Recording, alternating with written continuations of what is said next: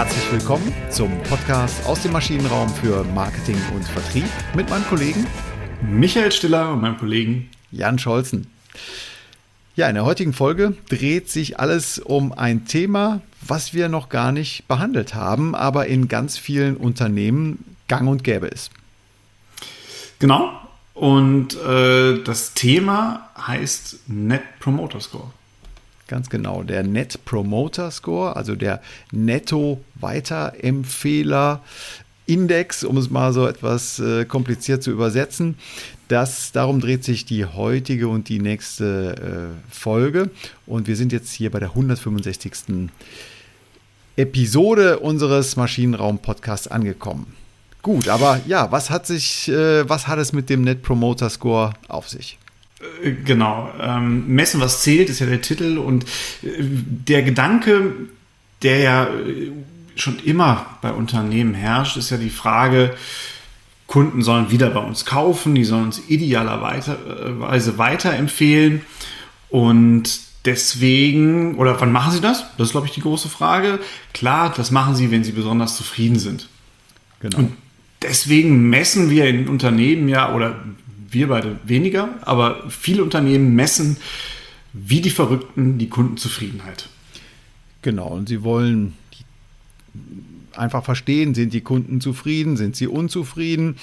Ähm, wir hatten ja auch mal ähm, ganz zu Beginn unseres Podcasts vor einigen Jahren Folge, 22, 3, äh, Entschuldigung, Folge 23 und Folge 24 mit Tanja Hölger, Geschäftsführerin von Heute und Morgen, zwei Folgen aufgenommen, um das ganze Thema Marktforschung mal so etwas zu beleuchten. Ähm, und das Thema Kundenzufriedenheit haben wir, glaube ich, etwas gestriffen.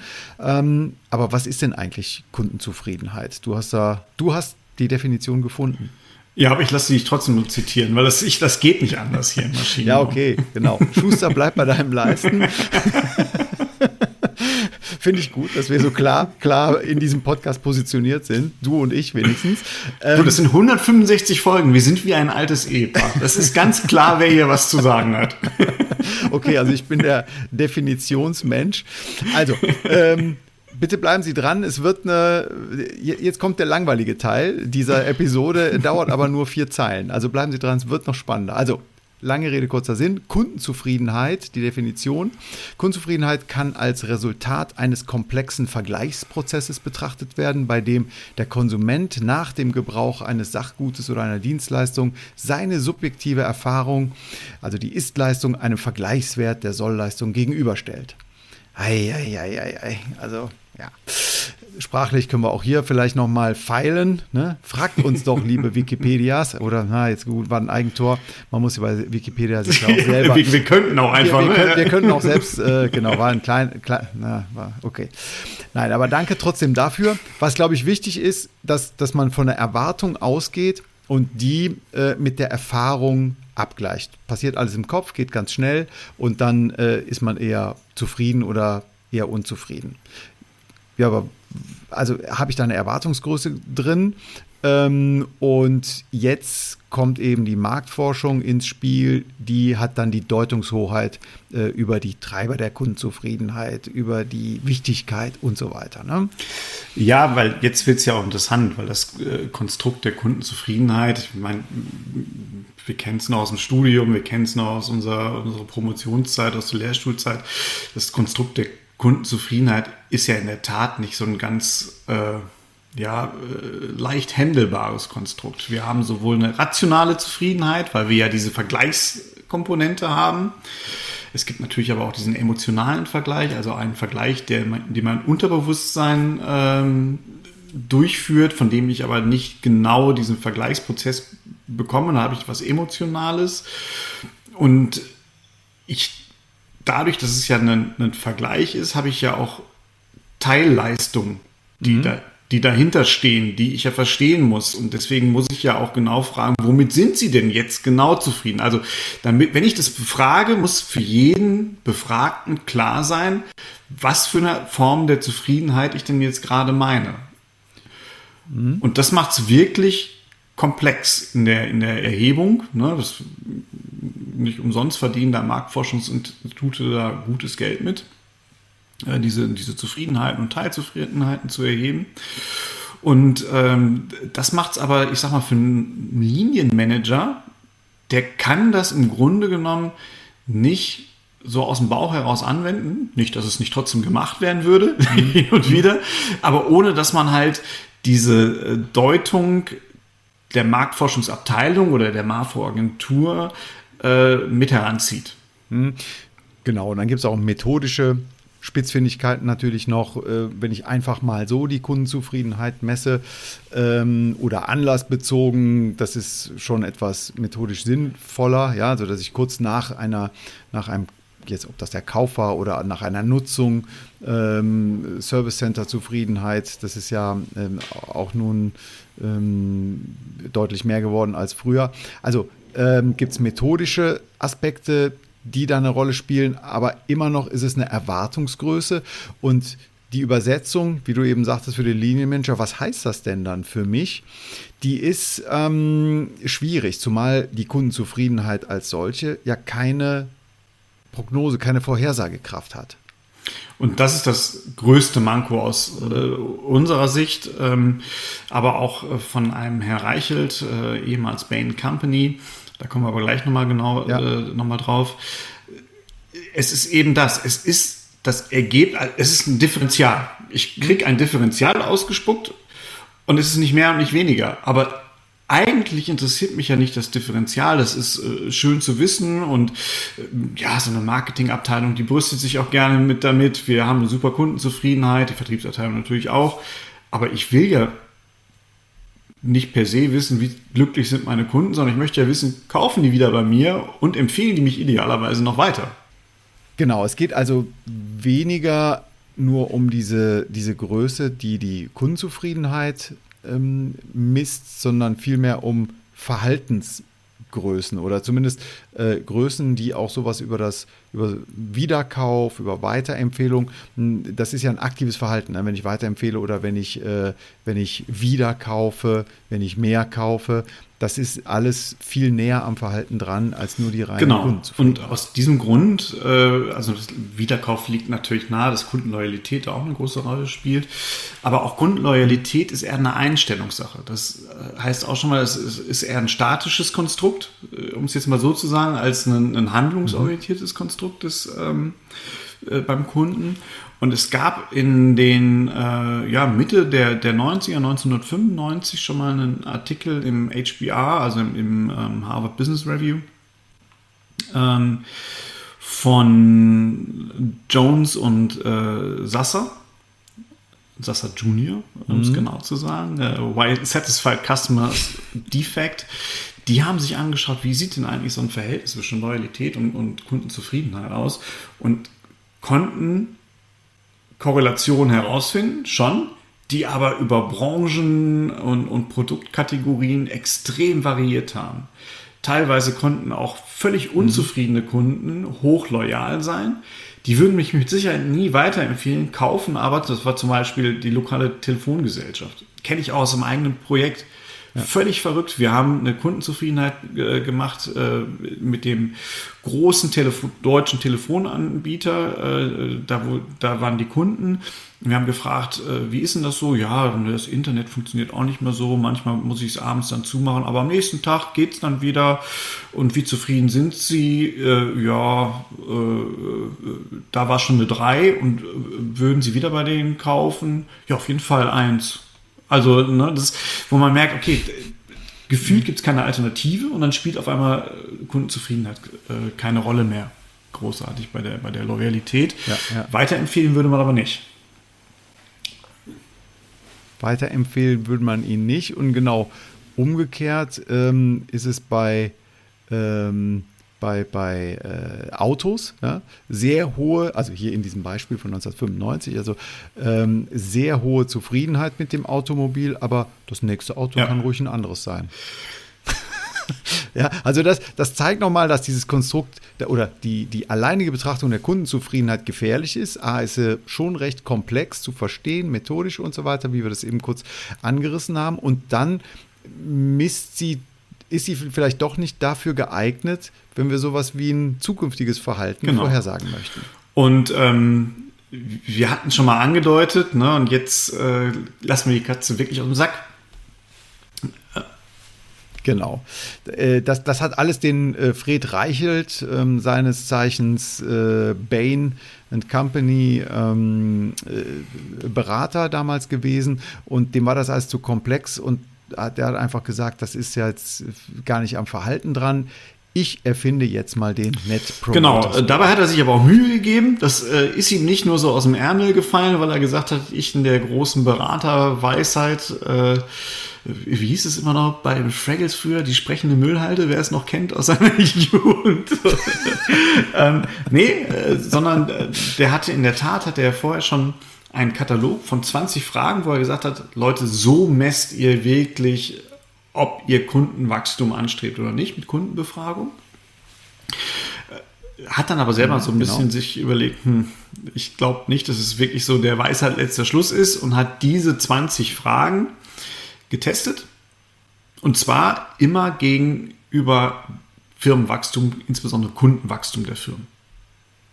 Ne, also wenn es mehr Kunden geworden sind, die Anzahl der Kunden waren für ihn dann sozusagen das Outcome und er genau, das, das, hat er gemacht, weil er, äh, ich glaube, ich sitze noch im Aufsichtsrat von einer äh, Online-Marktforschungsunternehmen, äh, dessen Namen ich jetzt aber gerade vergessen habe. Ähm, nicht bewusst vergessen, sondern wirklich vergessen.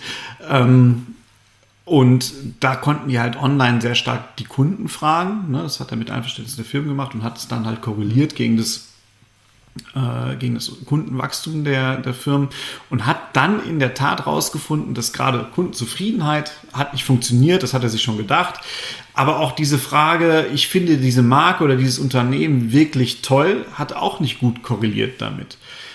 Das, was aber in der Tat am besten damit korreliert hat, war die Frage, ich würde das Produkt von Firma XY meinen Freunden und Bekannten oder mein, meiner Familie und meinen Freunden weiterempfehlen.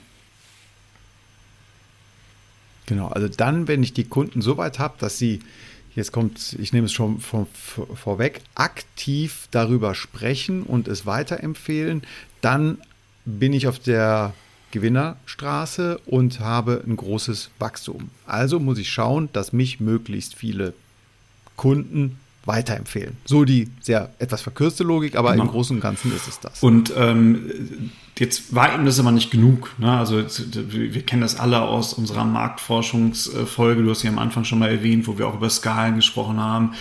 Äh, Habe ich eine, eine gerade Anzahl von Fragen äh, von der Skalierung, äh, also 1 bis 6 oder habe ich was Ungerades, 1 bis 5. Und er hat da viel ausprobiert. Und in der Tat hat er auch eine, eine ähm, ungerade Skala genommen. Er, nimmt halt von 0 bis 10 und ja. misst diese Frage. Und äh, 0 heißt, auf gar keinen Fall würde ich es weiterempfehlen. Und 10 heißt, auf jeden Fall würde ich es weiterempfehlen. Genau. Und die Arbeitsfrage, die, die jedem gefragt, äh, die äh, vorangestellt wird, ist ganz einfach: Wie wahrscheinlich ist es, dass Sie Unternehmen, Marke, Lösung einem Freund oder Kollegen weiterempfehlen genau. werden. Ja, also die, es wird eine Wahrscheinlichkeit abgefragt von 0 bis 10, also elf, äh, elf unterschiedliche Werte, die man angeben kann. Wichtig finde ich hier nochmal äh, diese Einschränkung auf Freund oder Kollegen. Also es geht schon um etwas, man hat auch ein Gesicht zu verlieren äh, oder man muss sein Gesicht wahren, um es positiv zu formulieren. Ähm, äh, das, das gefällt mir ganz gut. Und, äh, und jetzt kommt natürlich der, der große Hammer. Ähm, also vom, vom Himmel kommt, fällt der irgendwie runter, nämlich die, seine Einteilungsskala. Er sagt jetzt, ne? er sagt jetzt, wenn, wenn ich, ähm, wenn ich neun oder zehn angebe, dass ich also mit sehr hoher Wahrscheinlichkeit äh, einem Freund oder Kollegen das weiterempfehle, dann ist das ein sogenannter Promotor. Promoter, genau. ein Weiterempfehler. Äh, die ist aber auch nicht vom Himmel gefallen, sondern er hat dann halt auf Basis dieser Frage weitere Tests gemacht und geguckt, wann korreliert es denn jetzt wirklich am stärksten und hat unterschiedliche Skalen ausprobiert. Also zumindest beschreibt er es so. Wir waren ja nicht dabei, aber er beschreibt es so, als wenn es schon ein sehr detailliertes Verfahren ja. wäre. Gut, er hat, also was mich ein bisschen daran stört, ist, es ist nicht theoriegeleitet, ähm, sondern es ist ja. wirklich rein empirisch. Also er hat sich angeschaut, okay, wie funktioniert das? Und jetzt sage ich einfach mal, 9 und 10 ist dann eben ein klassischer aktiver Weiterempfehler. Also das ist ähm, zum Verständnis, glaube ich, ganz wichtig, dass dieses aktive, äh, ungef ungefragt das äh, weiterempfehle. Ähm, ne? Äh, genau, deswegen ja auch äußerst wahrscheinlich, dass ich es weiterempfehle, äh, richtig.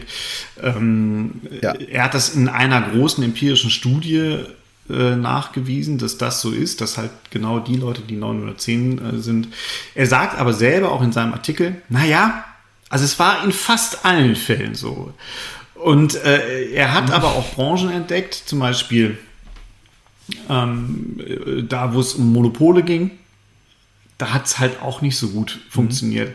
Was ja auch klar ist, ne? wenn ich nur ein Unternehmen habe, wo ich sagen würde, ja, was soll ich Ihnen weiterempfehlen, äh, gibt ja nur die einen, wenn ich das Produkt haben möchte.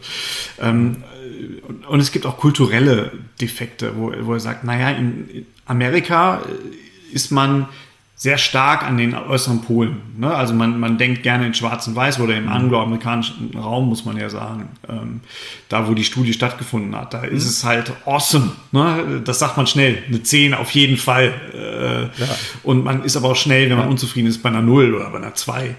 In Japan mhm. ist es eher so die, die gesichtswahrende Mitte. Und das gibt er auch direkt mit, wo er sagt, naja, wir haben schon kulturelle Einflüsse auch gesehen und die muss man halt auch wissen, dass es die gibt. Okay, ähm, also um ja. es vollständig zu machen, 9 und 10 sind sogenannte Promotoren. Ähm, all jene, die eine 7 oder eine 8 ankreuzen, mhm. sind die Indifferenten. Wir nennen sie bei GE ähm, die Passively Satisfied, also die passiv Zufriedenen, also nicht super unzufrieden, aber auch nicht die Wow-Leute, die, ähm, die die Firmenfahne hochhalten und äh, ähm, aktiv äh, Werbung machen. Und ja, dann kommt wirklich das Gros, alles, was zwischen 0 und 6, nur zwischen 0 und 6 äh, ankreuzt und also mit eher unterdurchschnittlicher ähm, Wahrscheinlichkeit das weiterempfiehlt, das sind die Detraktoren. Genau. Also es sind diejenigen, die latent unzufrieden sind, äh, wobei hier keine Zufriedenheit gemessen wird, ne, das äh, ist klar, aber die äh, letztendlich diese Leistung nicht weiterempfehlen würden. Ganz genau. So, so sieht es aus. Ähm, jetzt haben wir natürlich, ähm, der aufmerksame Hörer, die aufmerksame Hörerin merkt, ähm, ja, die äh, Maschinisten äh, Stiller und Scholzen haben mir jetzt eine Skala vorgestellt, die von äh, 0 bis 10 geht.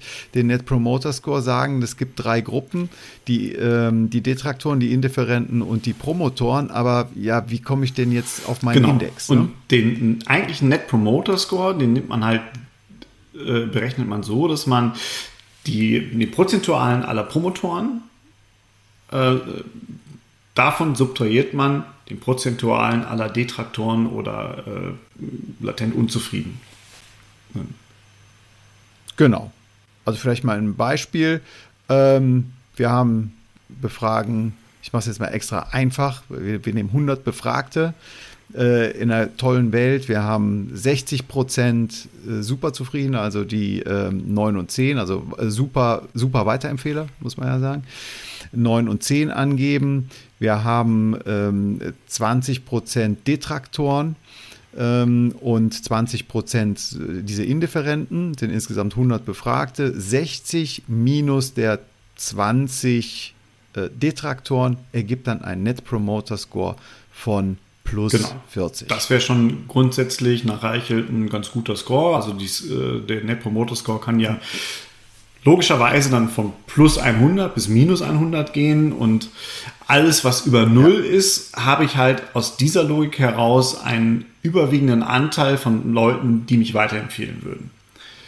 Ne? Und das ist so ein bisschen mhm ganz nah auch dran an diesem Flywheel-Marketing-Konstrukt, wo ich sage, naja, ich brauche halt Bestandskunden, die müssen mich aber idealerweise weiterempfehlen, damit die von alleine neue Kunden anziehen und ich, immer, ich nicht immer wieder das, das mhm. Marketingrad anstoßen muss. Gleiche Logik, wo er auch sagt, naja, ich brauche immer so einen kleinen Anteil, die mich weiterempfehlen und dann ist es eigentlich schon mal positiv. Mhm ganz wichtig, also Hauptkritikpunkt auch von den, von den Marktforschern, wenn man mal so googelt und äh, auch die Fachliteratur liest, also geben Sie einfach mal ein, Kritik NPS, dann kommt natürlich, ja, schön, dann habe ich halt eine äh, Wasserstandsmeldung, ich weiß, wo ich bin, ich weiß, dass ich gut oder weniger gut bin, aber ja, was mache ich denn nun? Wo setze ich denn an? Äh, was ist den Kunden denn wichtig? Wie komme ich da? Das habe ich dann alles natürlich mit, einem, mit einer reinen Net Promoter Score ähm, Aufgabe. Und das ist auch, glaube ich, eines der großen Missverständnisse. Reichelt wollte keinen umfangreichen Kriterienkatalog für Maßnahmen entwickeln, die ich ansetzen kann, sondern Reichelt wollte äh, in seinem Artikel ähm, eine Philosophie offenbaren, die halt Kundenzentrierung im Kern trägt. Und er, er sagt auch, naja, mir geht's gar nicht so um das Benchmarking, um, äh, mir geht's einfach darum, dass ich mir bewusst mache, dass ich diese Zahl entwickeln möchte. Und wenn ich das zu einer Kernmanagement-Aufgabe mache, zu sagen, bitte treibt diesen Net Promoter Score nach oben, dann setzen all die Prozesse erst ein, die dazu führen, dass er nach oben kommt. Und das muss jetzt nicht unbedingt eine tiefe Marfo sein, das kann auch eine Prozessanalyse sein, das können qualitative Marktforschung sein, Touchpoint-Analysen, alles das, was man, was man zur Verfügung hat, ähm, um das zu verändern. Und für ihn ist es halt, ja, es ist eine gute Momentaufnahme. Es ist aber nicht dieses, und dann können wir uns alle auf die Brust kloppen, äh, weil unser größter Konkurrent nur Net Promoter Score hat von 20 und wir sind bei 22. Yippie ne? Das machen ja die großen Marfo-Institute mhm. ganz gerne, dass sie halt dann diese Benchmarks und alle, hey, wir sind ganz oben im oberen Drittel, ist doch super das war für ihn, das ist nicht seine Idee, sondern seine Idee ist, eine Zahl zu haben, die mir zeigt, ich kann Kundenwachstum generieren und zwar ja so eine Art organisches Kundenwachstum generieren, äh, weil die Kunden von sich aus weiterempfehlen.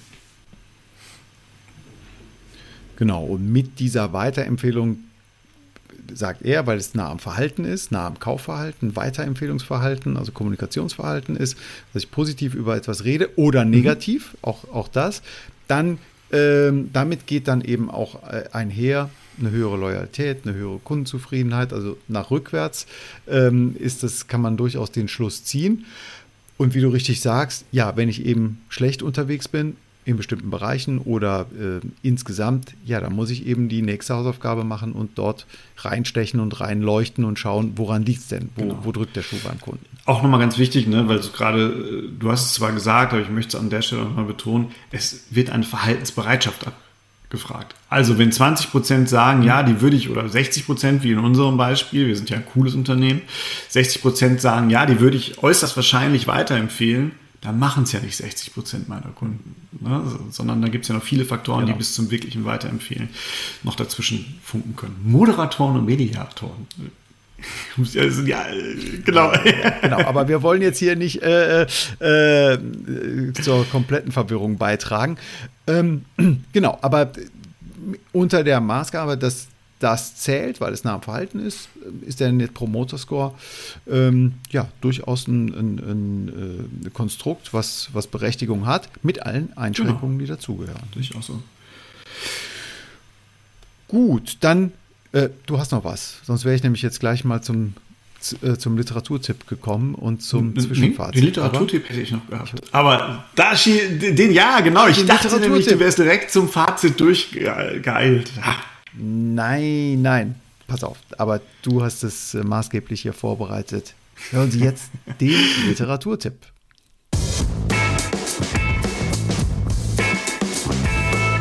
Natürlich würden wir Ihnen da das Original einmal äh, äh empfehlen von äh, Frederick F. Reichelt. Ähm, The One Number You Need to Grow. Äh, auch ganz lustiger Titel, finde ich. Mhm. Äh, erschien im Harvard Business Review 12 2003 auf den Seiten 47 bis 54. Ist aber genau. online noch verfügbar. Ist online verfügbar, bekommt man, glaube ich, sogar eine mm, Mindestanzahl oder Maximalanzahl so von, von Artikeln pro Monat kostenfrei. Ist äh, kein großes Hexenwerk, ähm, also ist ganz unterhaltsam auch zu lesen. Also kann ich wirklich empfehlen. Genau. Gut, ja, dann kommen wir zum Fazit ähm, des Net Promoter Scores. Klar, also zum einen ganz klar, Kundenzufriedenheit äh, ist schon sehr schwer zu messen und hat erstmal keinen direkten Einfluss auf zukünftiges Handeln. Genau. Und deswegen ähm, eignet es nicht sich so gut für den Linienmanager, um damit zu arbeiten. Genau. Die Loyalität sagt zwar etwas zur Haltung aus, aber auch vielleicht mehr noch zur Zufriedenheit, aber nicht zum tatsächlichen Kaufverhalten. Genau, auch da wieder das gleiche Bild. Und Weiterempfehlung ähm, lässt sich nach Reichel dann halt eben aber genau mit dem Kundenwachstum verbinden, weil es da offensichtlich dann doch schon eine große Korrelation gibt. Genau, und deswegen, ähm, das habe ich eben in einem, in einem, Halbsatz so gesagt, also bei GE wird es genutzt, wir nutzen das intern, ähm, auch weil es so einfach, weil es ein gutes, einfaches Instrument ist, um die Bereitschaft für Weiterempfehlungen zu messen. Immer mhm. diese Einschränkung muss man sagen. Man kann nicht sagen, der Net Promoter Score ist super, Ausrufezeichen, sondern der ist super, wenn ich die Bereitschaft oder die Nähe zum Kaufverhalten in Form von Weiterempfehlung messen möchte. Dann ist das durchaus nachvollziehbar, brauchbar. Und gerade auch im, im, ähm, im Verlauf, wenn ich das häufiger messe, das ist natürlich dann auch wieder sehr interessant, wenn ich äh, positive oder negative Entwicklungen habe und die nachzeichnen kann. Und genau das ist ja auch äh, die, die Philosophie hinter dem MPS. Es ist einfach und ich muss den Verlauf messen, damit ich halt die Entwicklung daran. Prima, dann sind wir am Ende unserer ersten Folge zu diesem Thema angekommen und würden beim nächsten Mal dann tatsächlich etwas mehr noch eintauchen, wo, äh, wo man aufpassen muss und wo sich der Net Promoter Score möglicherweise auch äh, jetzt in den letzten ähm, ja, 20 Jahren etwa weiterhin entwickelt hat. Genau. Dann freuen wir uns äh, aufs nächste Mal und danken in dieser Woche fürs Zuhören. Machen Sie es gut, bis bald. Bis nächste Woche. Tschüss. Tschüss.